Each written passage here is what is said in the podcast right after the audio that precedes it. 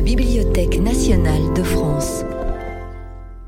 Dans le cadre du cycle de rencontres intitulé Le théâtre, une invention de l'Europe, la BNF accueille le comédien et metteur en scène Stanislas Nordet et la metteuse en scène Catherine Marnas. Bonsoir à toutes et à tous euh, derrière vos, vos écrans euh, partout sur la planète. Euh, merci beaucoup de suivre ce troisième rendez-vous du cycle Le théâtre, une invention de l'Europe, conçu et animé par Georges Vanu et, moi-même. Euh, après avoir reçu Georges Lavaudan et Thiago Rodriguez, Laurent Godet et Gabor Tompa la dernière fois. Nous sommes vraiment très très très heureux de vous recevoir tous les deux, Catherine Marnas et Stanislas Nordet pour ce rendez-vous. Vous êtes venu euh, nous rejoindre ici euh, à la Bibliothèque nationale de France, euh, l'un de Strasbourg, l'autre de Bordeaux. Voilà, comme quoi les voyages sont, sont quand même possibles et c'est très agréable de pouvoir converser et débattre en chair et en os. ce, rendez-vous, on l'a mis sous le signe de, de l'engagement, scène et engagement, avec un titre euh, sous forme de questions, le théâtre empêcheur de tourner en rond de l'Europe. Euh, on verra que cette euh, question du théâtre européen, elle ne se pose pas uniquement dans les frontières de l'Europe, mais que on se la pose en en pleine porosité avec euh, ce qui se passe soit en Orient, soit euh, peut-être au Mexique ou, euh, en, Amérique du Sud. On abordera la question des, auteurs contemporains, des écritures nouvelles et bien sûr de la place du théâtre dans la vie présente, si difficile qu'elle soit euh, pour les metteurs en scène, directeurs de lieux que vous êtes, pour les acteurs, euh, les techniciens, tous ceux qui travaillent dans le monde du théâtre aujourd'hui, euh, à l'arrêt, on l'espère pour, le moins de temps possible, mais, mais c'est difficile pour tous. alors, un, mot pour présenter nos, invités. Euh, Catherine, Catherine Marnas, euh, vous êtes donc euh, metteur en scène. vous avez suivi les, vous avez été formé auprès d'Antoine Vitesse et de Georges Lavaudan, dont, dont on parlait tout de suite. Vous avez fondé une compagnie, la compagnie du Parnasse qui est à Marseille, si je ne me trompe pas. Vous avez été artiste associé à différents, dans différents lieux, notamment à Gap, à Martigues. Et depuis 2014, vous dirigez euh, le Théâtre national de Bordeaux, Bordeaux-Aquitaine. Voilà, euh, vous êtes arrivés en même temps chacun à la, direction de, de, mmh. vos théâtres. Euh, et depuis, vous, poursuivez votre, travail de metteur en scène puisque vous créez des, nouveaux textes et puis vous invitez bien sûr des, spectacles avec l'idée de, partager cette programmation avec un public euh, élargi et d'aller à, la conquête de, publics qui ne vont pas nécessairement euh, au théâtre. Vous avez quand même beaucoup consacré, on va y revenir, euh, votre votre temps à des auteurs euh, contemporains, euh, que ce soit euh, Serge Valetti, Pasolini, Coltès, qui est votre auteur fétiche. Oui, absolument. Olivier Pi, Copy, Max Frisch et, et, bien d'autres. Quelques incursions quand même vers les, vers les classiques vers, euh, vers Molière, plus récemment Musset, j'ai vu. Molière, J'ai jamais monté, non. Oh, j'avais vu un Don Juan. Euh, pardon, si, à Pékin. Oui, oui, oui, ah, pardon, pardon, Alors, c'est vrai, quand même, j'ai vu un Don Juan à Pékin, ambassadrice de Molière. Pardon, pardon. Mais bon, c'est parce que j'ai un peu un tropisme molièresque. On est à deux ans du 400e anniversaire de la naissance de Jean-Baptiste. Donc. Euh, voilà, et, donc ça me permet de, de, terminer en disant que vous, votre travail, il est très implanté évidemment à, à, Bordeaux, mais euh, avec une grande ouverture euh, sur ce qui se passe ailleurs, et notamment ce qui se passe en Amérique du Sud, ce qui se passe au, Mexique, où vous avez noué des liens euh, très riches, dont vous nous parlerez sans doute. Et Georges, je te laisse présenter Stan. Moi, je pense qu'on ne va pas tomber dans le travers de la fameuse formule on ne présente plus Stan. Bah, je, pour moi, c'est un plaisir et une émotion parce que lorsqu'on est à côté d'un créateur qui est parvenu presque à, l'accomplissement de, sa recherche, mais on a été aussi présent dès le début, euh, je fais un tout petit peu une sorte de, retour dans ma propre biographie de spectateur qui a vu les, les premiers spectacles euh, au théâtre Gérard Philippe de Pasolini qui ont été pour moi euh, et pour, la, le monde du théâtre une, véritable révélation. Euh, on trouvait la, la, la, réponse à la question insoluble de comment mettre en scène Pasolini. ensuite, Stanislas Nordet avec Valérie Lang ont dirigé le théâtre, le théâtre Gérard Philippe qui est devenu un foyer euh, d'activité, euh, un foyer polémique aussi. C'était pas, euh, c'était pas gagné d'avance. comme on dit aussi, on a des amis qui ne vous aimaient pas, mais malgré cela, le théâtre, ce, foyer s'est imposé. et ce qu'on disait de Catherine, tu t'es le Stanislas et Valérie ont travaillé beaucoup dans la direction des écritures contemporaines, euh, principalement. Euh, ensuite, euh, vous avez été invité par, par Jean-Pierre Vincent au, théâtre Nanterre-Amandier que Jean-Pierre dirigeait.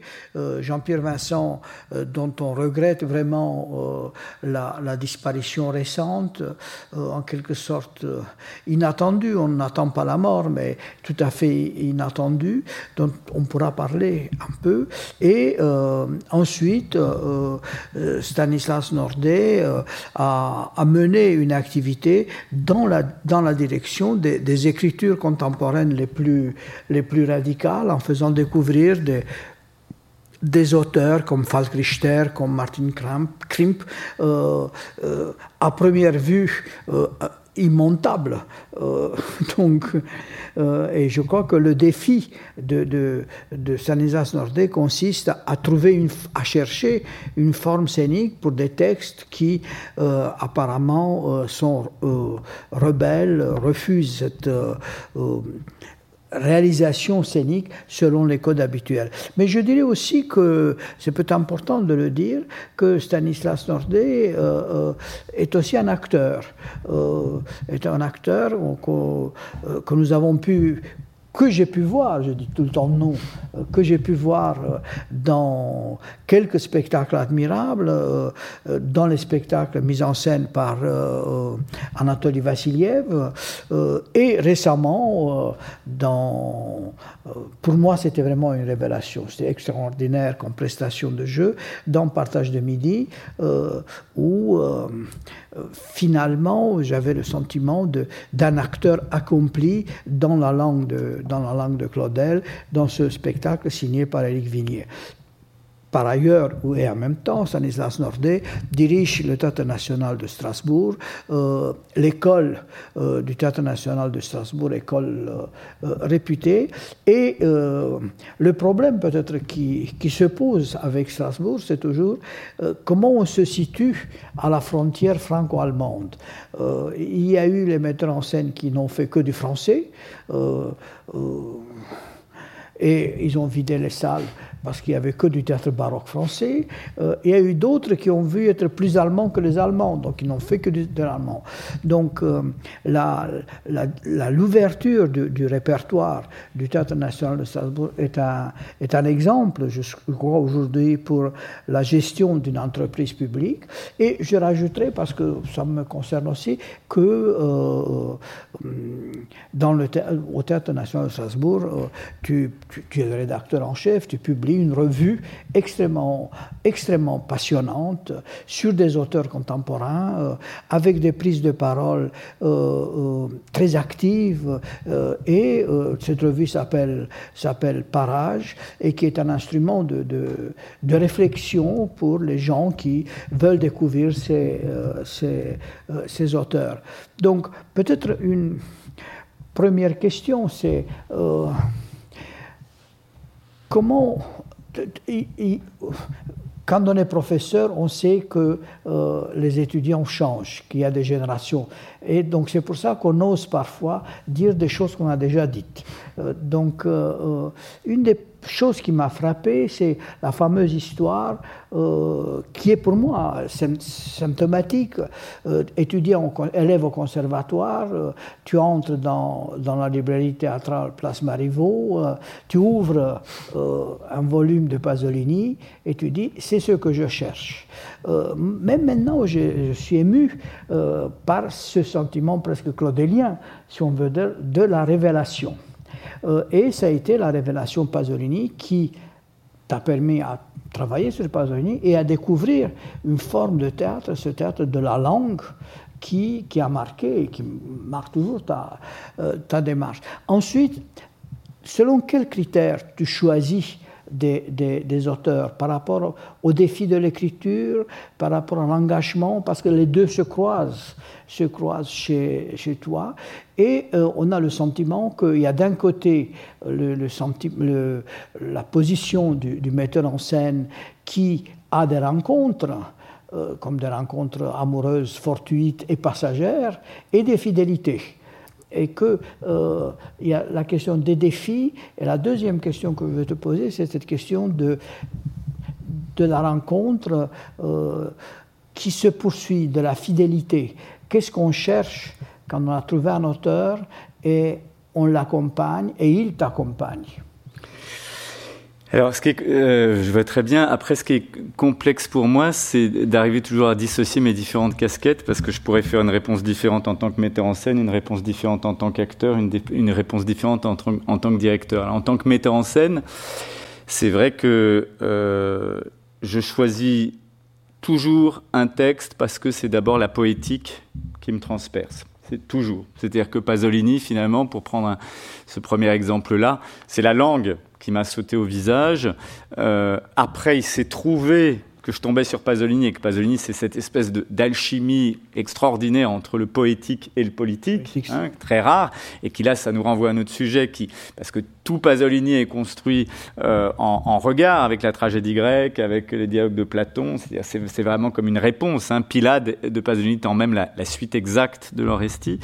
Euh, donc évidemment, cette construction-là de, tomber d'emblée. J'avais monté avant un spectacle, La Dispute de Marivaux, qui, qui, est à la fois un spectacle important dans mon parcours, mais anecdotique curieusement parce que j'avais monté la dispute de Marivaux parce qu'il y avait des jeunes gens et qu'on était jeunes et que je sais pas quoi. oh, mais ils étaient tous nus derrière des manteaux, là. Exactement, exactement. Mais là, franchement, j'avais pas choisi le texte, j'avais choisi plutôt la situation, etc.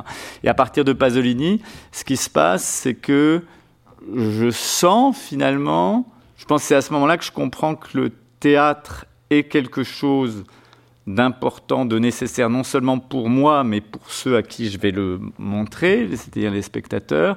Parallèlement, c'est quand même la rencontre, d'une part avec Jean-Pierre Vincent, qui me raconte toute l'histoire du théâtre public en France, puisque c'était mon professeur au conservatoire. Et donc c'est un autre bouleversement, on va dire, euh, contemporain, hein, exactement en même temps. Il a la rencontre avec Pasolini et la rencontre avec le théâtre public en France par euh, la façon dont Jean-Pierre me, raconte notamment son expérience au TNS de Strasbourg, ce qui aussi hein, dit pourquoi j'y suis maintenant.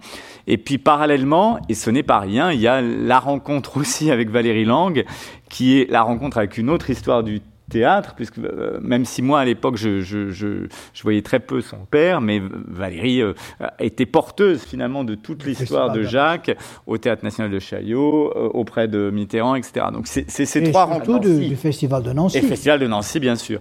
Donc c'est ces trois mouvements qui créent une espèce de, je sais pas quoi, de, de matière en fusion qui va euh, voilà amener à ce que je vais faire par la suite, à tous les choix que je vais faire et qui sont toujours des choix.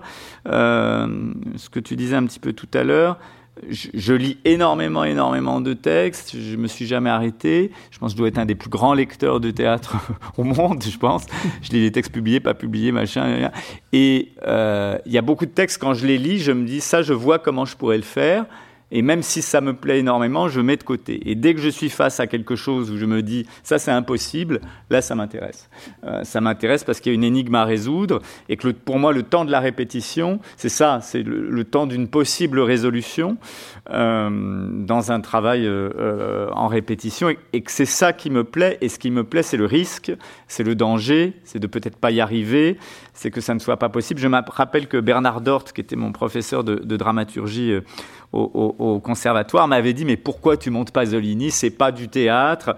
Et puis il écrit 15 fois la même chose. Il faut couper, couper, couper. J'avais résisté. Hein, C'était pas facile à l'époque de résister à Bernard Dort, qui était quand même une sommité. Et j'avais osé lui dire mais je ne peux pas couper dans Pasolini. D'ailleurs, c'est pour ça que je ne coupe jamais dans les textes, parce que pour moi, l'œuvre, elle est en elle-même. Euh, et donc, si Pasolini, oui, peut-être se répète, ce qui est beau, c'est de mettre en scène cette répétition, cette redite, ce bégaiement, ou etc. Donc voilà, ça, je dirais, c'est le démarrage. Et j'ai essayé après, tout au long de ces années, de toujours m'en tenir à cette chose-là, c'est-à-dire de, de, pouvoir être toujours dans, dans la recherche. J'ai finalement plus de fidélité comme acteur comme metteur en scène. J'ai monté plusieurs fois Pasolini, mais mine de rien, les auteurs que j'ai montés, je les ai pas souvent remonté. J'ai monté souvent des auteurs très très euh, divers. Et par contre, en tant qu'acteur, mais c'est un autre sujet, là j'ai su me trouver des, complices, on va dire, euh, comme euh, Falk Richter, comme Pascal Rambert, des complicités qui sont devenues vraiment des langues qui, qui, m'appartiennent. actuellement avec Édouard Louis, on a aussi une collaboration. Il a écrit un deuxième texte que je vais, je vais mettre en scène après Qui a tué mon père. Et donc là, comme acteur, il y a un autre, encore un autre chemin. Oh, peut-être pour entrer un peu dans le cadre de euh, le théâtre une invention de l'Europe, je pense que justement dans cette, euh, on parlait avec Joël, dans cette quête d'écriture contemporaine, on peut trouver la, marque, l'empreinte de, de l'esprit européen. Euh, le théâtre oriental travaille sur l'inusable, sur un langage conservé, sur des légendes transmises, et cet appétit pour le nouveau, pour, le, pour ce qui naît et, suscite des, interrogations est peut-être une des données du, euh, du théâtre euh, euh, européen. donc, je, pour parler avec Catherine, donc tu, tu, as travaillé sur des auteurs contemporains, mais en même temps, tu t'es livré à cette expérience extraordinaire qui consistait à transporter un auteur en train de naître, en train de s'imposer en France, dans des territoires où, à l'époque, on éprouvait encore la fascination de l'Europe. Donc, peut-être c'est intéressant de, voir comment l'Europe est perçue dans, dans un territoire, dans un espace culturel comme euh, euh, le Mexique, qui s'affrontent non pas à un texte un classique, il ne s'agit pas de monter, euh, je ne sais pas, un grand texte classique, Molière, Shakespeare, mais un texte contemporain. Comment est née cette, euh, idée qui a l'air d'être simple, mais n'était pas si simple? Non, cette idée, elle est née de, de mon amour pour l'écriture de Bernard-Marie Coltès, parce que là aussi, je pense que ça arrive pas 36 fois dans la vie de de quelqu'un, d'un metteur en scène, de se dire euh, Je me souviens très bien d'avoir lu par-dessus l'épaule d'une secrétaire quand j'étais étudiante et que je travaillais au TNP à Villeurbanne pour déchirer les tickets le soir, d'avoir lu par-dessus l'épaule euh, de quelqu'un qui était en train de taper un texte. Et c'était euh, Roberto Zucco. Et je suis tombée, alors c'est quand même incroyable, c'est-à-dire je suis tombée sur la scène centrale de Zuko. Centrale, elle l'est absolument, puisque c'est la huitième scène et qu'il y en a quinze. Et puis que c'est la scène euh, clé qui s'appelle Juste avant de mourir. Et j'ai lu cette scène et j'ai eu quelque chose qu'on pourrait rapprocher du sentiment amoureux, c'est-à-dire une chose de reconnaissance. Se dire si j'avais le don d'écriture, j'aurais écrit ça, exactement. Donc de cet amour euh, très très grand est née aussi la passion de vouloir le, j'allais dire, le transporter partout. Il se trouve que j'avais découvert le Mexique peu de temps avant dans des circonstances assez tragiques et que le Mexique m'a sauvé la vie. Et de l'amour que j'ai eu pour le Mexique, de mon amour pour Coltès, je me suis dit c'est trop bête parce qu'au Mexique il y avait quand même dans l'écriture quelque chose qui, hum, qui était un peu influencé par euh, l'école américaine, donc par quelque chose qui était plutôt réaliste, alors que c'est un pays qui l'est tellement peu que je me disais c'est quand même bête qu'il n'utilise pas cette fantaisie de pas se dire que ça peut susciter des tas d'écritures. Et puis bon voilà, une espèce de fétichisme presque d'aller transporter Coltès là-bas, puisque Coltès lui-même euh, connaissait le Mexique, l'aimait, qu'il euh, y avait un peu vécu. Et donc voilà, j'ai eu l'idée d'aller euh, transporter Roberto Zucco là-bas, qui a été une magnifique expérience. Je regretterais toujours que Coltès l'ait pas vu puisqu'il était déjà mort hein, quand je l'ai monté, parce que je crois qu'il aurait été très très séduit par euh, une sorte de hum, premier degré du public, qui a fait par exemple que dans la scène de la prise d'otage, hein, qui est tout à fait comique, où on rit, on est en détente comme ça en disant bah, Vous qui avez du courage, montrez-nous que vous avez une couille, même toute petite, même rabougrie. Puis à la fin, paf, ça se finit sur la mort du gamin. Et là, vous avez une salle entière, mais quand je dis entière, c'est vraiment entière, qui se met à crier Non je me dis, voilà, il y a une chose comme ça que je pense que Coltès aurait aimé euh, susciter. Donc, moi, la, découverte, c'est marrant parce que le Mexique est devenu maintenant mon deuxième pays. J'y travaille depuis 27 ans, mais j'ai découvert là-bas, et c'est une notion qui va nous ramener peut-être aussi, qui va se rapprocher de notre thème sur l'engagement, c'est que j'ai découvert en même temps, si vous voulez, cette entité théâtre européen, parce que quand on est dedans et qu'on a le nez euh, au milieu, c'est pas évident. Il y a un théâtre allemand, il y a un théâtre. Euh, enfin, on est surtout tourné d'ailleurs euh, vers le nord de l'Europe.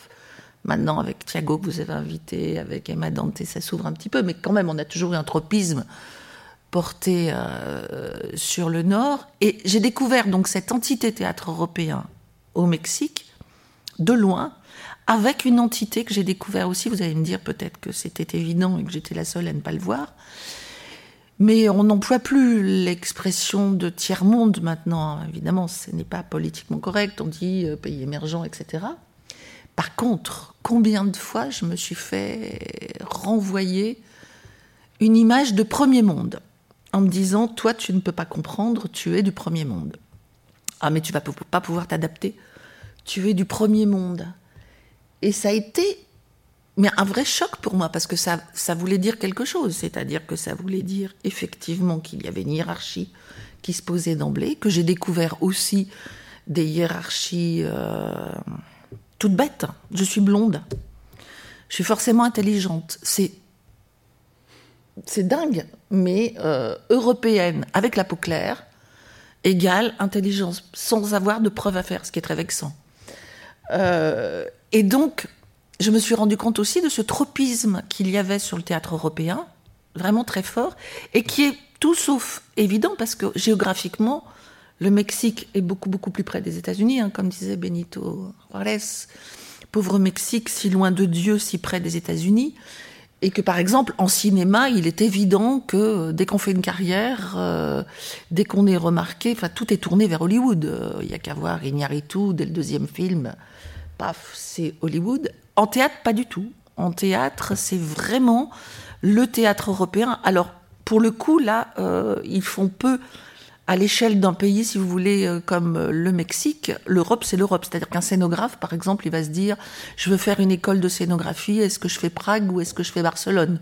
Il se dit pas quel pays je fais, parce que pour lui, c'est très très près. Par contre, je me suis rendu compte, et ça rejoint ce que disait Stanislas en hommage à Jean-Pierre, que le théâtre français bénéficie de ce prestige euh, d'un service public euh, tout à fait riche et qui est né d'une histoire très forte, hein, de cette histoire d'après la guerre, de comment les gens se sont battus. Parce qu'au Mexique, ils me disent toujours oui, mais vous, vous êtes un pays riche, donc c'est normal. Hein. Et j'ai expliqué non, non, non, ça, ça s'est bâti dans des années très noires, ça s'est bâti dans des moments où les où la guerre n'était pas gagnée, où les gens, il aurait suffi, je sais pas, que Jean Moulin parle sur la torture pour que ça n'ait pas lieu. Euh, donc ça a été rêvé dans des moments durs. Donc, mais je me suis rendu compte, par exemple, de cette responsabilité parce que j'étais au Mexique quand euh, il y a eu les élections présidentielles où Marine Le Pen est passée au deuxième tour. Et les acteurs avec qui j'étais se sont mis à pleurer en disant Vous, vous n'avez pas le droit.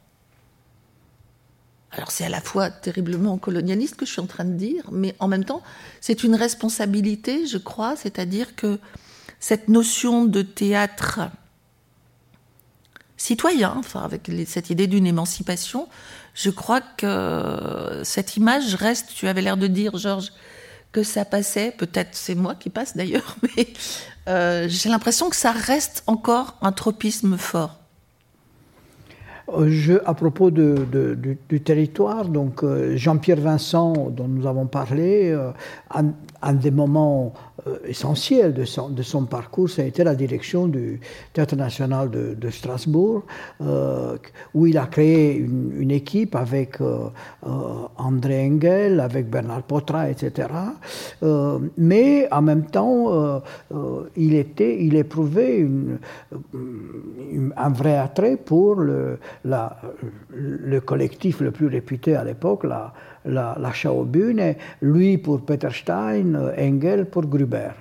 Euh, aujourd'hui, euh, il ne s'agit pas de, l'éternel retour, mais euh, chez toi, il y a une sorte d'alliance privilégiée avec certaines figures ponctuelles du théâtre allemand. Que cherches, que trouves-tu chez eux et que, trouve, que trouve-t-il chez toi? Alors, j'ai une relation.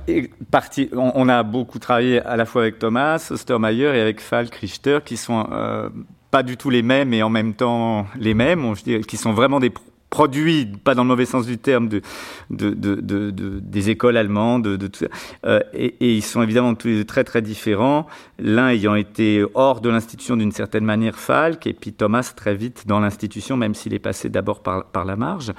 Alors avec Falk, je pense que on s'est vraiment trouvé euh, parce que, alors je pense que c'est un, un, formidable exemple de l'amitié franco-allemande euh, en dehors de Merkel-Sarkozy, euh, Merkel-Macron, etc. C'est-à-dire, en fait, on s'est retrouvé parce qu'on était deux artistes européens euh, qui se sont trouvés. On n'a pas choisi de travailler ensemble parce que l'un était français, l'un était allemand. Et ça, je pense que c'est l'Europe, euh, plus largement. C'est-à-dire comment est-ce que tout d'un coup, il y a une histoire qui est commune et qu'à un moment donné, euh, il y a des rencontres qui sont inévitables et qui apparaissent comme aussi comme une amitié très forte entre justement Thiago Rodriguez et Pascal Rambert, des choses comme ça. C'est-à-dire que euh, tout d'un coup, il y a quelque chose, il y a un territoire euh, il y a un territoire commun, une histoire profonde commune. Et peut-être que, parce que je vais citer un nom qu'on n'a pas encore cité, mais que je trouve important, que le point commun et le point de rencontre entre Falk, Richter et moi, par exemple, c'est Heiner Müller. Euh, C'est-à-dire qu'au moment où je l'ai rencontré, Falk était assez désespéré parce qu'il disait tout le monde en Allemagne vous hégémonie aujourd'hui Heiner Müller plus personne ne le monte, tout le monde dit, et moi je suis un amoureux de Heiner Müller, et je, pense qu'on s'est trouvé à cet endroit-là aussi avec la singularité de Falk dans le paysage euh, allemand, auteur, metteur en scène, il n'y en a pas tant que ça, finalement. Il y a des auteurs très importants, des metteurs en scène très importants, euh, assez proches de l'autofiction, finalement, Falk. Euh, et on s'est d'ailleurs retrouvé beaucoup, nos premières conversations, c'était parce que l'un et l'autre, on avait monté Crimp, on était des passionnés de Sarah Kane, euh, de, de, de Foss, et on s'est d'ailleurs rencontré beaucoup dans les discussions au début autour d'auteurs qu'on avait fréquentés les uns les autres, Fausto Paravidino.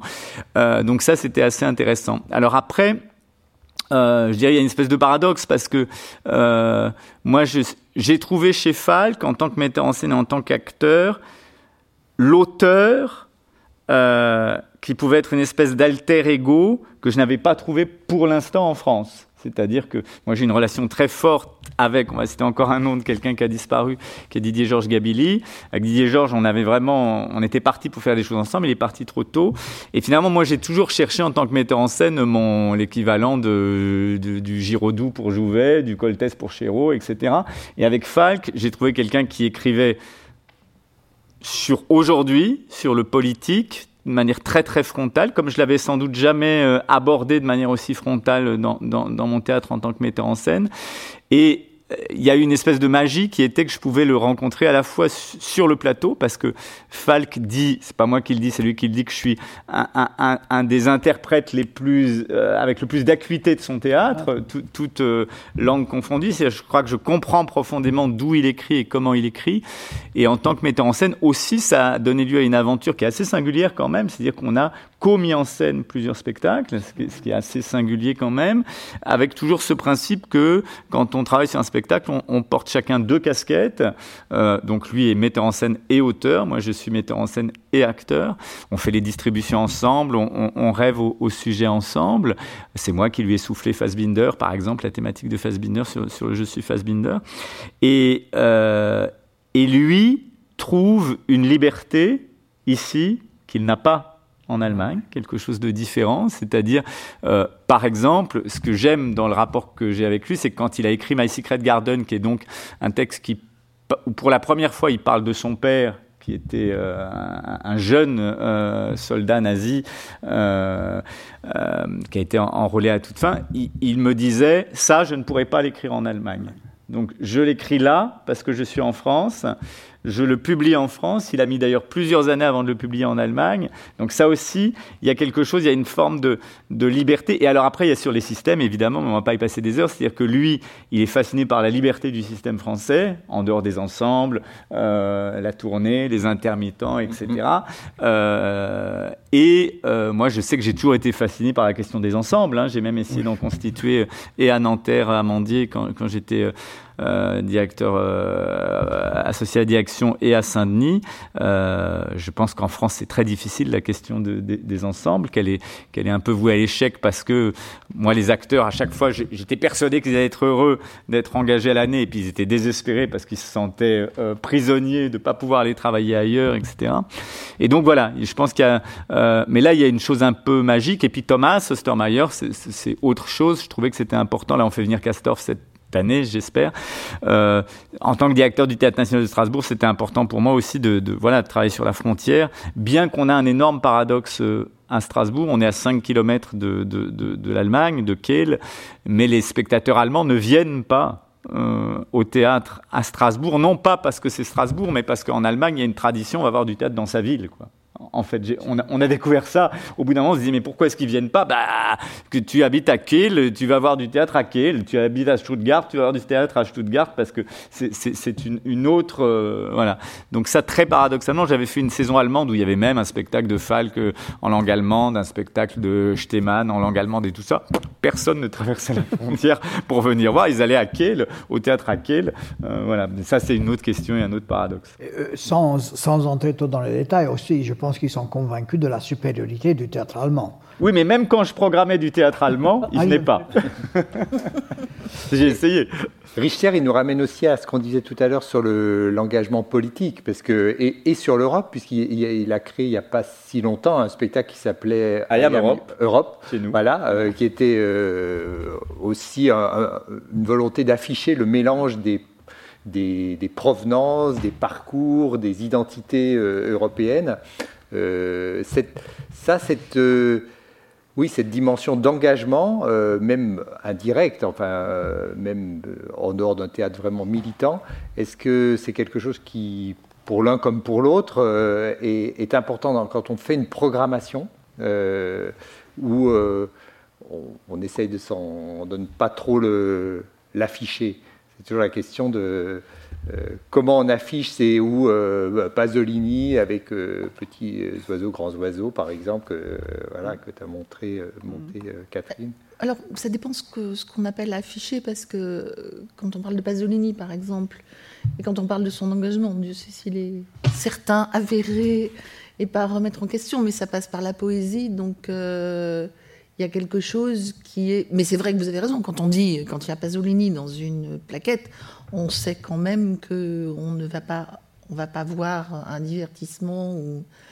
Mais par rapport à l'engagement, je pense que c'est bien d'en parler même maintenant parce que je crois que c'est on tourne en rond là, on le sait bien, depuis qu'on n'ouvre plus euh, au public, on se mange les ménages, on répète, on, on se disait avec Stan avant de commencer, on a le bonheur d'avoir chacun une école, donc de pouvoir à regarder nos élèves travailler, ce qui fait du bien.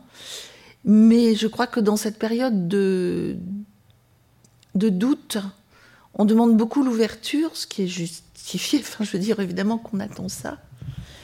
Mais je crois que tout ce qu'on se demande aujourd'hui sur, euh, euh, par exemple, les questions qui se posent par rapport aux captations de spectacles, qu'est-ce que ça veut dire que, euh, que ça, on entend dire des gens qui disent oh là là, mais le théâtre est en danger. Je crois que c'est justement, s'il a une chance de ne pas l'être, c'est effectivement de, venir, de devenir, revenir à ces racines-là Quelquefois, on l'oublie, hein, peut-être, on, l'oublie un peu par paresse, par, je sais pas, par euh, commodité, mais en tout cas, revenir à ces racines-là, qui est de d'interroger ensemble. Enfin, quand Pasolini parle, effectivement, tu citais, Georges, la fameuse phrase Nous sommes peu nombreux, mais en nous il y a Athènes.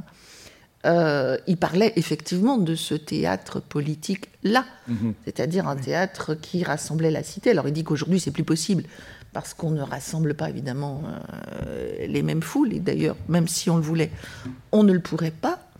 Mais néanmoins, son théâtre, euh, cette, ce rite culturel qu'il appelle, c'est quand même une façon de s'interroger ensemble sur notre condition, sur le monde, etc.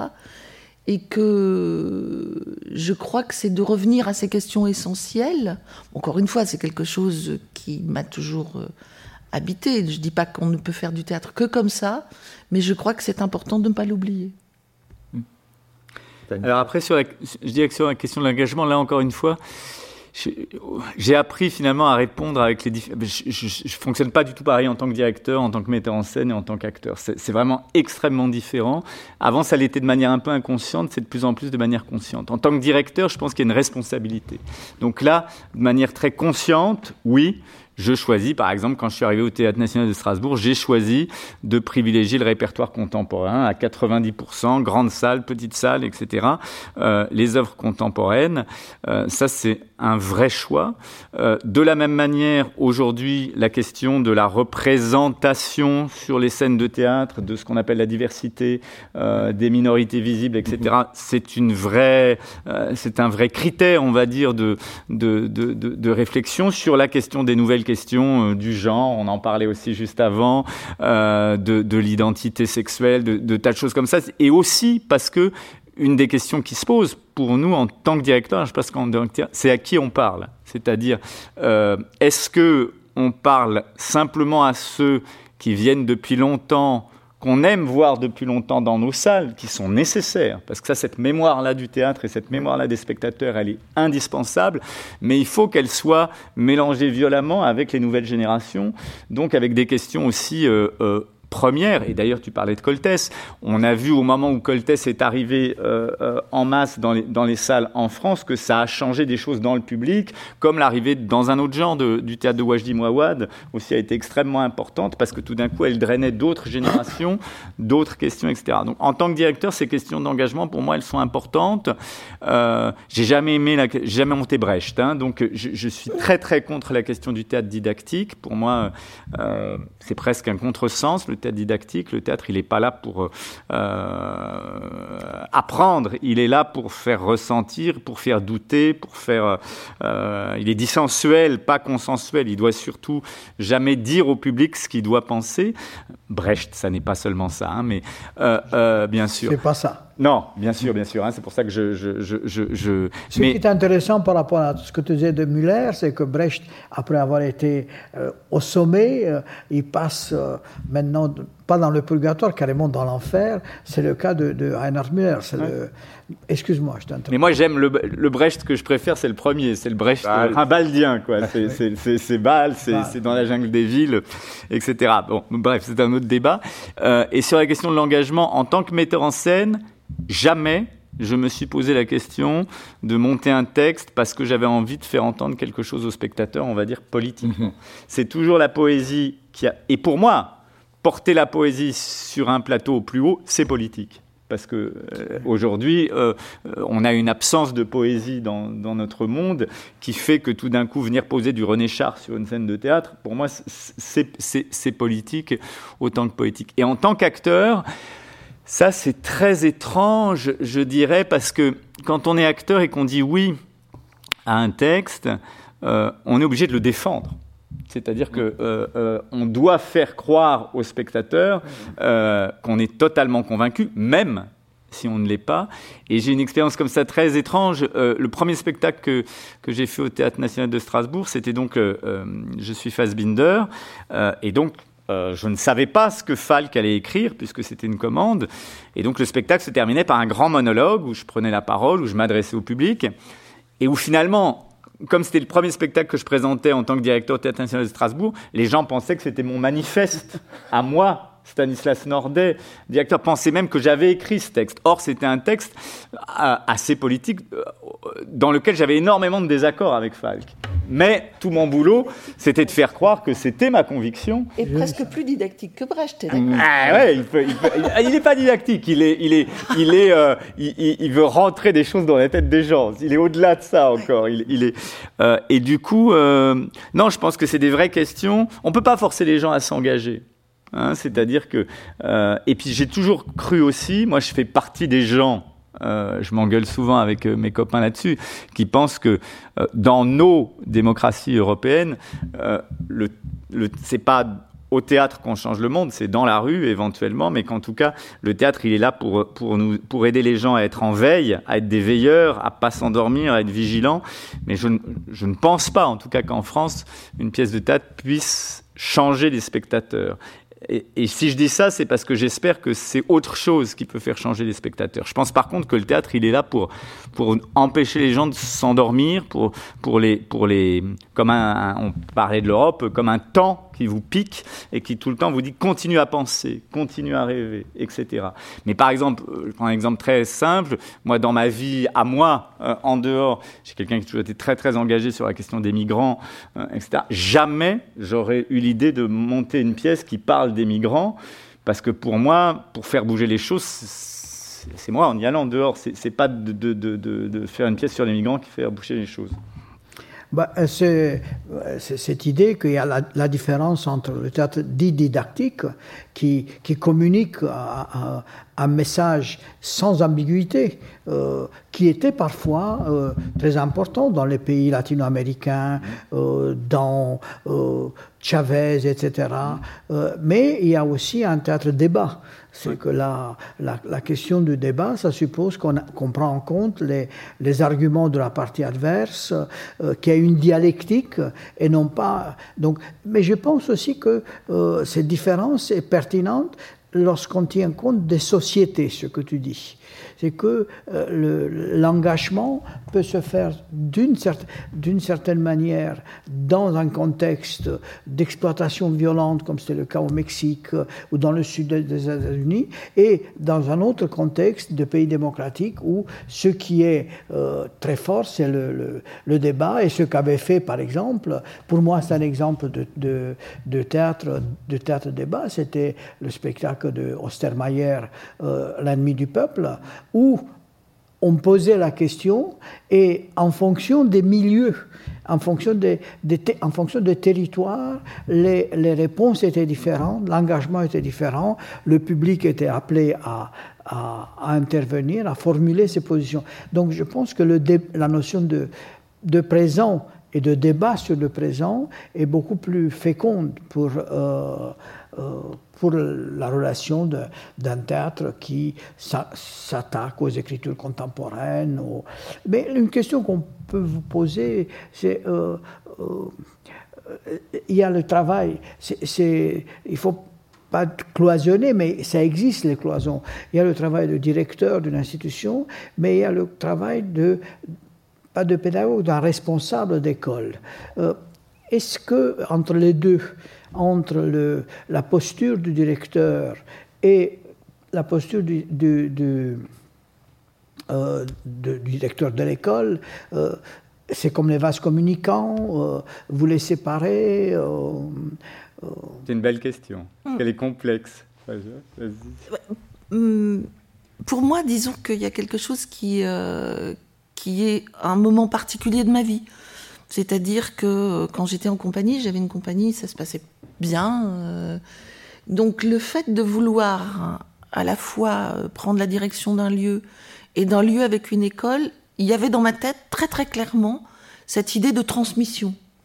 C'est-à-dire l'idée, c'est mon dernier, enfin c'est, je suis pas morte, mais je veux dire par là, c'était très clair dans ma tête que ce mandat-là, il allait me servir à euh, mettre toutes les frustrations que j'avais pu avoir dans les différentes écoles dans lesquelles j'ai enseigné, et puis transmettre à des jeunes, parce que je sentais qu'il y avait quelquefois un désamour des jeunes générations par rapport aux institutions, et je me disais c'est dommage. C'est-à-dire qu'il faudrait essayer de voir comment on peut les rendre peut-être plus mobiles, peut-être plus, plus souples, mais en tout cas ne pas les bouder parce que ce sont des vrais beaux outils. Donc, il y a eu très vite chez moi cette idée que l'école était l'espèce de cœur euh, de pépinière de troupe qui est au cœur du théâtre. La chance que ça soit au centre d'un théâtre, c'est que justement ça peut se faire au cœur du théâtre, qu'ils sont ouvreurs le soir, ce qui permet de parler avec euh, le public, de euh, voir les spectacles, de pouvoir les commenter entre eux, etc. Puis il y a ce cœur-là, et puis autour, il y a énormément de ce que j'ai pas appelé des artistes associés parce que non pas par coquetterie, mais je pense qu'artiste associé oriente euh, sur un schéma qui est peut-être toujours un peu le même, une production euh, chaque année ou chaque deux ans, alors que là on peut avoir des artistes que j'ai appelés donc compagnons et compagnonnes, qui sont pas forcément des metteurs en scène. Il peut y avoir euh, des acteurs, il peut y avoir un dramaturge, il peut y avoir différentes comme ça personnalités, mais qui, qui forment autour de cette école qui forment là aussi un, noyau de réflexion. Et je vous assure que, par exemple, là, Dieu, combien j'ai béni cette ruche, j'appelle ça la ruche, mais euh, parce que pendant le confinement, les Zooms nous ont permis de réfléchir ensemble, de nous dire alors comment on fait, qu'est-ce qu'on fait, comment euh, de faire une théorie de ce que j'appelle théorie de l'eau, c'est-à-dire que vous faites un barrage, on voit si on peut passer à côté, comment on peut passer à côté on peut réfléchir euh, sur nos pratiques. Donc pour moi, euh, les deux choses sont assez liées. Bien que, évidemment, il y ait euh, un programme très précis pour l'école, programme pédagogique. Et, mais il y a toujours comme ça des circulations entre les deux. Et pour moi, je vous dis encore une fois, c'est lié à la transmission parce que on n'est pas si nombreux finalement. moi, j'ai connu Vitesse, donc vous l'avez dit au début, j'ai travaillé avec lui comme assistante. Donc, sacrée formation quand même, hein, quelqu'un qui euh, se reconnaît comme un maître, hein, c'est extraordinaire parce qu'il y avait, une notion d'humilité dans cette notion de maître. Il disait c'est être humble que de reconnaître. Et euh, c'est la seule personne que je connaissais qui avait euh, une gourmandise à l'idée de vieillir, puisque malheureusement il n'a pas vu. Il disait je serai un vieillard à barbe blanche, je serai un grand sage qu'on viendra consulter. Et donc de, pouvoir transmettre ce que j'ai connu là, les débuts de Pina Bausch. Je veux dire, j'ai vu les débuts de Pina Bausch. Maintenant, Pina Bausch, pour mes élèves, c'est euh, c'est archéologique, presque. Ça va très vite. Hein. Oui, ça va très très vite. Je pense que Stan en parlera aussi. Ça va à une allure folle. Cette notion de mémoire, on pourrait en parler. Et cette notion longuement, longuement, longuement. Mais donc, pour moi, c'était l'idée, effectivement, de passer, de transmettre de ce que j'avais connu d'une époque du théâtre qui, quand même, il faut bien le dire, était une époque bénie. Hein, euh, les années longues, on parlait de Jacques Lang tout à l'heure, enfin tout ça.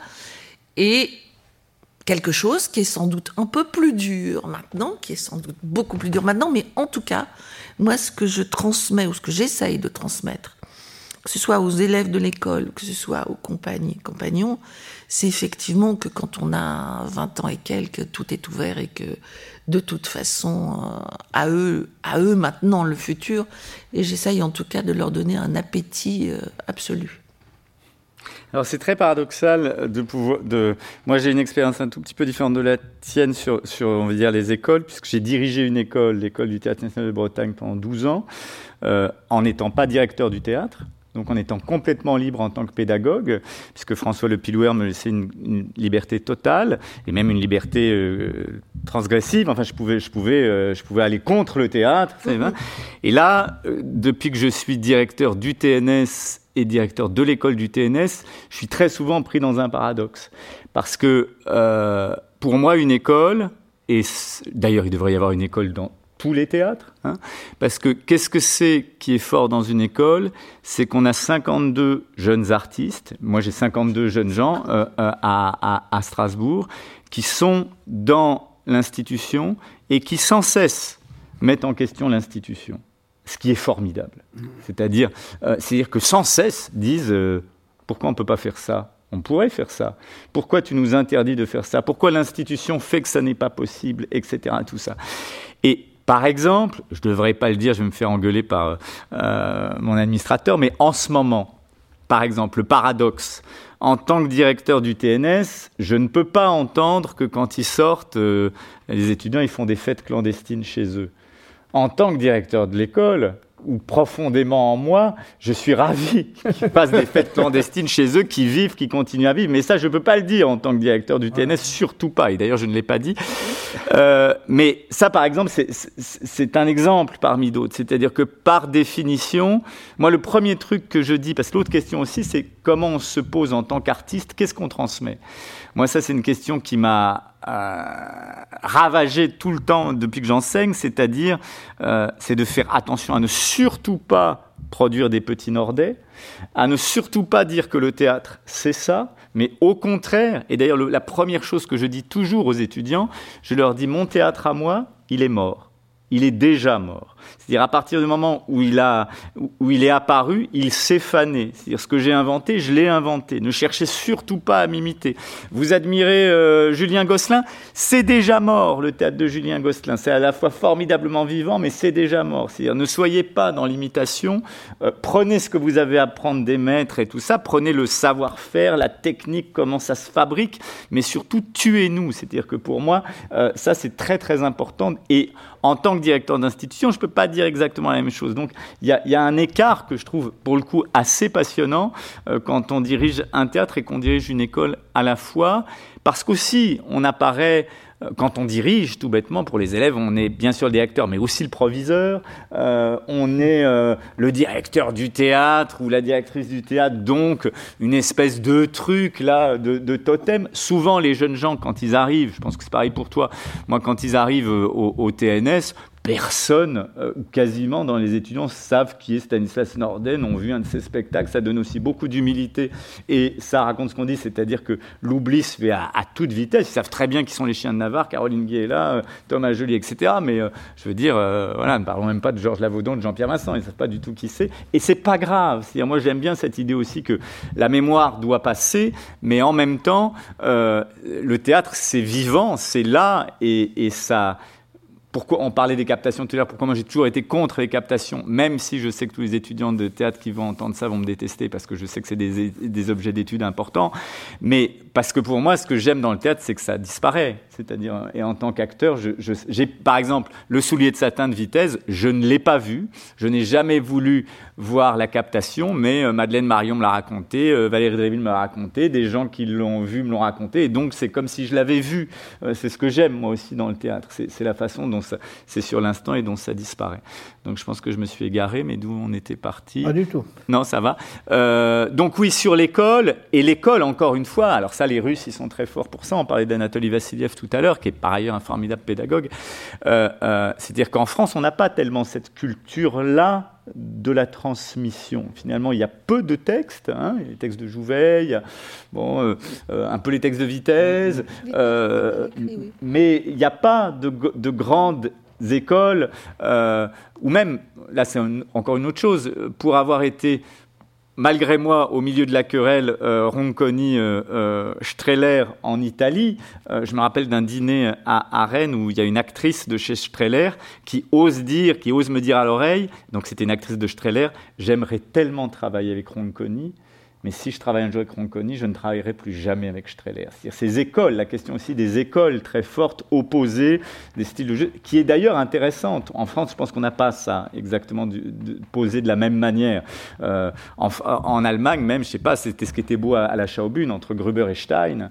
Euh, c'était le jour et la nuit euh, d'un art du théâtre.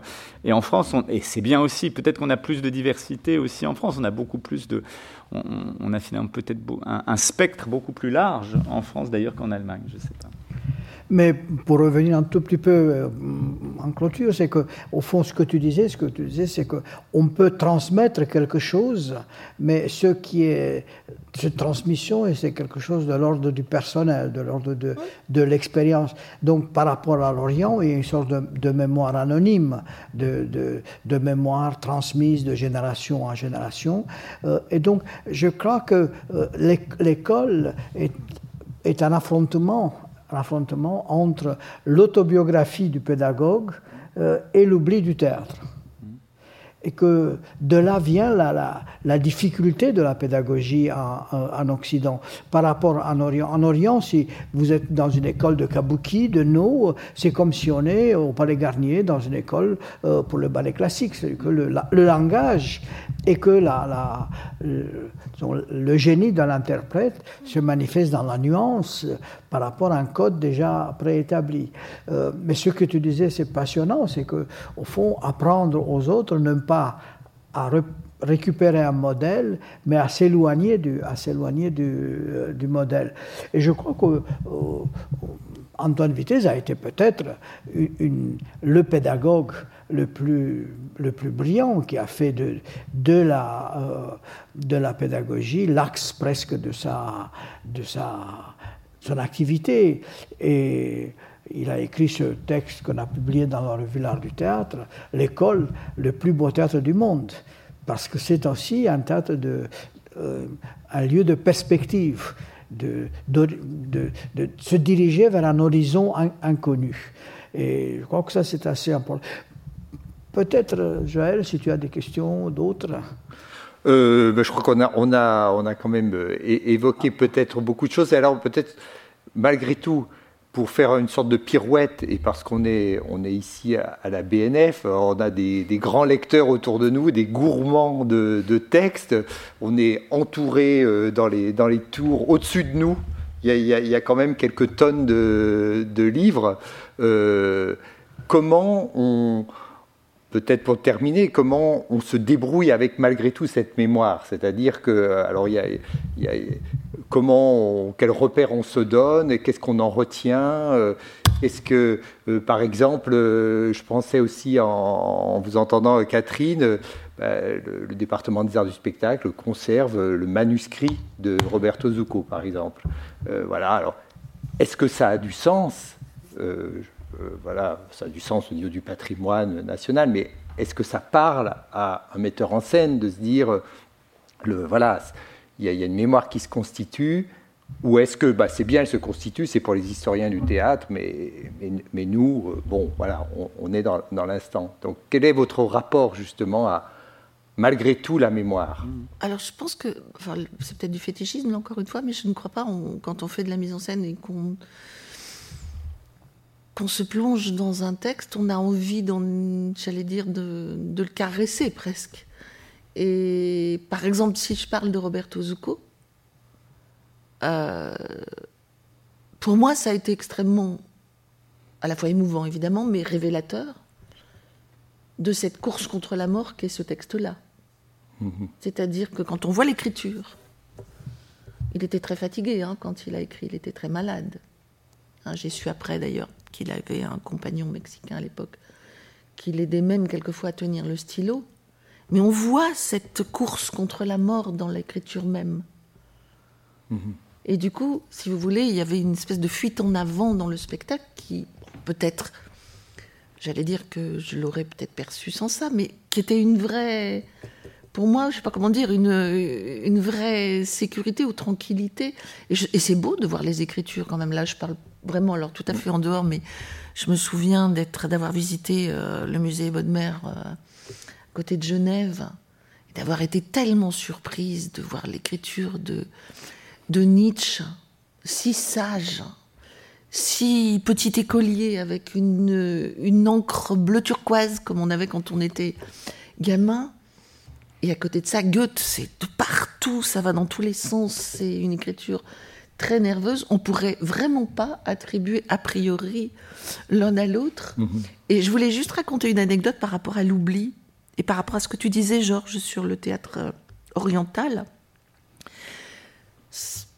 j'ai commencé par un oubli absolu qui était ce Don Juan, donc en Chine, Mm. hein, qui, qui date maintenant, puisque c'était avant les Jeux Olympiques de 2008. Donc je dis ça parce que ça a beaucoup changé. Mais je me suis retrouvée avec des acteurs, ça c'est extraordinaire, c'est quand même la première fois que ça m'arrive, qui considéraient le théâtre comme nous considérons le latin, c'est-à-dire une langue morte qu'il faut savoir parler pour être virtuose, pour après faire du cinéma ou de la télévision, mais qui n'a aucune potentialité d'expression contemporaine. Ça a changé, hein Ça a changé. Mais arriver à leur faire comprendre qu'on peut exprimer par là des doutes, des questions, des, des tremblements que ni le cinéma ni la télévision ne leur donneront jamais, euh, ça n'a pas été très simple, mais c'était euh, un beau challenge.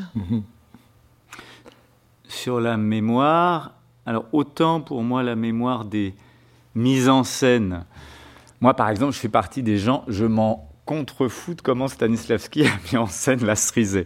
Je trouve, je suis super content qu'il y ait des gens pour qui ce soit important. Mais ça, l'art, parce que pour moi, euh, l'art de la mise en scène est un art mineur. Donc un art, on s'en fout, ça passe, ça bouge, ça se transforme, etc. Par contre, euh, euh, la question des manuscrits. Moi, je me souviens parler de deux choses qui ont été très importantes pour moi. Une plus anecdotique et une importante, c'est quand j'ai monté par les villages de Peter Handke, euh, peu par hasard, je vais me balader. Moi, j'aime bien, euh, voilà, aller regarder quelles ont été les premières versions des textes, qu'est-ce que l'auteur a coupé, euh, qu'est-ce qu'il a rajouté en dernière minute, qu'est-ce que l'éditeur lui a dit de couper, qu'est-ce que machin, etc. Et donc, je tombe, il y a un site, euh, Peter Hand, que je sais pas quoi, .fr Autriche, je sais pas quoi, dans lequel il y avait la première version de, de, et je trouve ça extraordinaire. La première version donc de, de Par les villages qui n'était pas traduite, hein, que j'ai fait traduire pour les répétitions, qui est donc son premier jet où Nova ne s'appelle pas Nova, mais Béatrice, donc là on comprend tout le truc avec Dante, euh, etc. Et où tout d'un coup la pièce est assez boursouflée, mauvaise, et où on voit, après tout ce qu'il a coupé, tout ce qu'il a réduit, et comment ça devient un chef-d'œuvre, quoi. Euh, ça, pour moi, euh, c'est très important dans mon travail et de metteur en scène et d'acteur d'avoir la, l'histoire, la couche euh, archéologique finalement. Je me rappelle que j'avais monté, quand j'avais monté La puce à l'oreille dans un autre genre, de découvrir qu'il y avait deux scènes coupées, euh, qui étaient des scènes assez importantes, qu'on n'a pas réintégrées, hein, mais de savoir qu'elles existent. Ou même quand je monte Incendie de Wajdi Mouawad, alors lui c'est un auteur vivant, et que je lui dis tu as des petites choses ça qui, et qui me donne un tiers en plus de choses qu'il a écrites, qui, euh, qui ont été écrites pour les acteurs, qui ont été en répétition et tout ça. Ça, pour moi, c'est très très précieux. C'est-à-dire cette mémoire-là euh, euh, de, de- des différentes strates de mouvements. Euh, là, je suis en train de travailler sur, sur un texte de Claudine Gallia au bord. Évidemment, ce qui m'a aidé, c'est qu'elle m'a livré les quelques pages de son journal intime au moment où elle écrit au bord. Euh, donc, je peux voir euh, qu'est-ce qu'elle lisait, qu'est-ce qu'elle écoutait, euh, qu'est-ce qui était en résonance, etc. Donc, ça, pour moi, ça a une valeur immense. Mais dans, dans la suite de ce que je disais, que pour moi, une œuvre que je montre, c'est une œuvre à étudier. Donc, à partir, par évidence, l'étude, c'est c'est aller regarder les couches, les différentes couches, et, et, chose que le public, auquel le public n'aura pas d'accès, parce que c'est un secret. Quand je monte par les villages, personne ne sait que Nova avant s'appelait Béatrice, mais nous, on le sait. L'actrice qui joue Nova le sait. Euh, donc, il y a quelque chose qui advient. Merci beaucoup.